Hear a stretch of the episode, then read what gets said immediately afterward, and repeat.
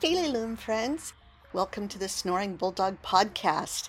It's been a while since we had a bulldog here to snore, but we have Charlie now who I'm fostering.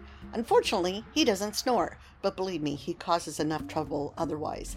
And for those who wanted to know how my producer is doing, the recently promoted Mr. Beebe is no longer with us. My beloved cockatiel friend, who is to have been the companion through the rest of my life, has flown the coop. There was a strange, bizarre, impossible mishap with the pup that resulted in a door being bumped, a screen being bumped, a one inch gap being created. And Mr. Beebe got out through the one inch because he got startled, and he is out flying with the wild parrots.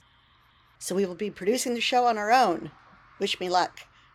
If you wonder why you've been spared hearing from me in the last couple months, I just came out of what I would call, literally, an existential crisis. It was the weirdest thing I've ever been through in my life, and I highly recommend it. Things like that don't leave you where they find you, and my entire way of thinking has changed, which it needed to. So I'm very grateful for what was a tough couple of months. And the weirdness manifested in some strange physical challenges couple of the challenges remain, but that will change as well, I'm sure. I purchased a fancy, expensive microphone to do podcasts and narrations since where I live is so darn noisy on the urban edge. Well, I went to go use the fancy new microphone for the first time this morning, and the plug is not compatible with my computer. My computer seems to think it is even fancier than the microphone. So I'll have to get some sort of adapter to get these two in sync together. I really don't have much to say today, but people have been asking when I was going to do the next podcast, so here we go.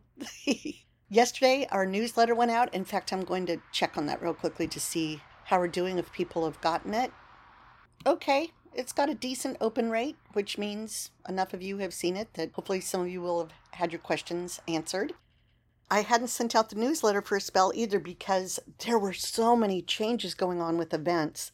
As many of you know, we do a lot of events with Charles Spratley, my friend who is a fabulous storyteller. He's an historian. He writes historical and especially paranormal tours for Haunted Orange County, which is morphing into Haunted Southern California. He's had a physical challenge that he's been dealing with, and it's led to us postponing his events right now while he gets better. And I'm told he's getting stronger and better every day. So that's very, very exciting. Other things that have had to be put on hold were our planned Halloween event at Pamela's in Garden Grove because darling Pamela recently had a triple bypass. So, my goodness, people are going through real things here and we're adjusting accordingly. We have actually changed or added a couple of things because of the other changes. So, hopefully, that'll be fun for you. We are adding back the Sugar Plum Holiday tea we were to have had at the Four Seasons tea room in Sierra Madre right before COVID hit or I guess that's when it was planned, but we couldn't do it because of COVID. Anyway, the sugar plum tea is back. That is now for Sunday, December 4th, and we are looking for a harpist. We just want beautiful harp music playing. That seemed like a fitting thing to do while you were at tea. And I think it was Penny who I'd met originally at the Four Seasons. She used to have a tea group for years, and they've been all over the place. She was the one that recommended harp, and I could just kick myself that I didn't think of it. My harpist, who I called the Harpy, passed away during the pandemic, and I guess I just never think of harp anymore. I keep thinking that it's no longer available. It is. I just need to find a new Harpy. The Secret Society, I was to have unveiled this fall. The, the Secret Society is still there, but the unveiling is on hold. The book was finished quite some time ago, but with everything else going on, I decided I needed to spend the time nurturing some folks I care about that was before I knew I was having an existential crisis. And so that has been put on hold. And my time is going to be spent a little differently. I claim to have a focus on things of the spirit. And yet, I don't spend the bulk of my time working on that. I spend a lot of time, but not the bulk. So I'm going to have to change my schedule and the way I get stuff done and my expectations for work to make sure that I really am putting in the time and effort to grow as a human being and have my character improve because that's the stuff that matters to me. The other stuff and the file analysis, so what? So, I'm going to be working on being a, a, better person, and hopefully that will translate to better everything that I offer you guys. I don't really have much else to say I've got a new novella coming out, the first one all year since I put that Secret Society one on hold. It's number 15 in Peyton Drake's Omni Tale. That comes out in a couple months. It's with the proofreader right now. I'm going to start doing the audio for number 16, hopefully next week. I'm enjoying the little doggy here, although he's not house trained, it turns out. He's nine years old. He's a bulldog in his golden days, but he has a doggy door at his mommy's house. So he's used to just coming and going whenever he wants or needs to. So we've had some excitement with my new rug being fully christened by a full bladder, my new sofa being christened, and so on, on more than one occasion.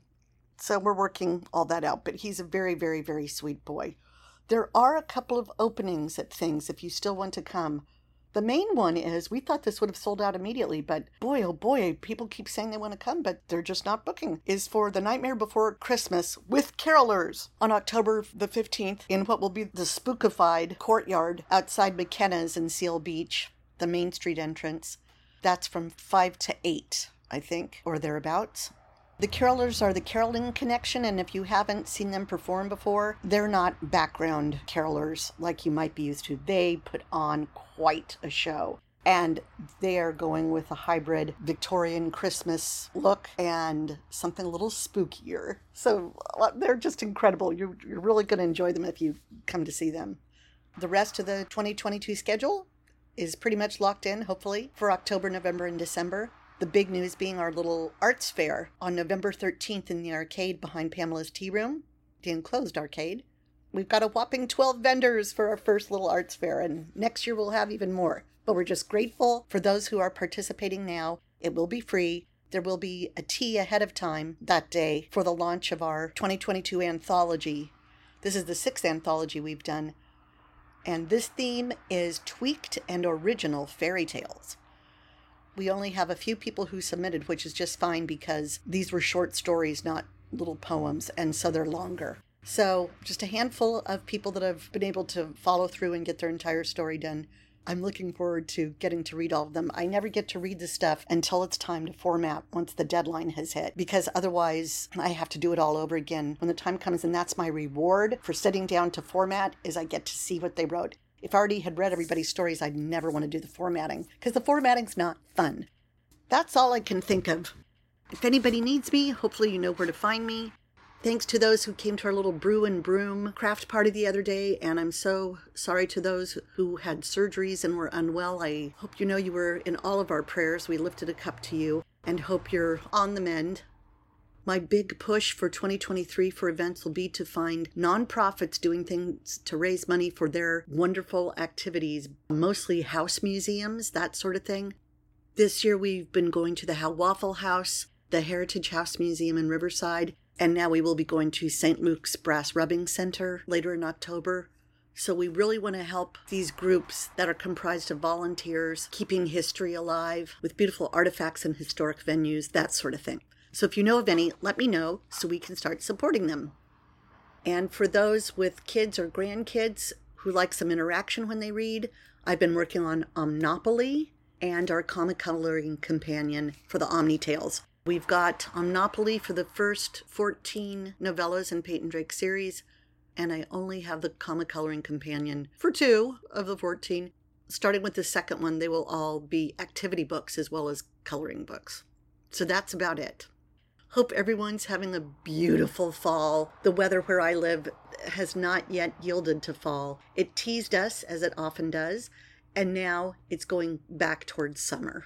I'm going to have high 80s here next week. I am not amused. Looking forward to getting to put on socks and sweaters and things cooling off and mellowing out. Happy fall, everyone. Cheriste som.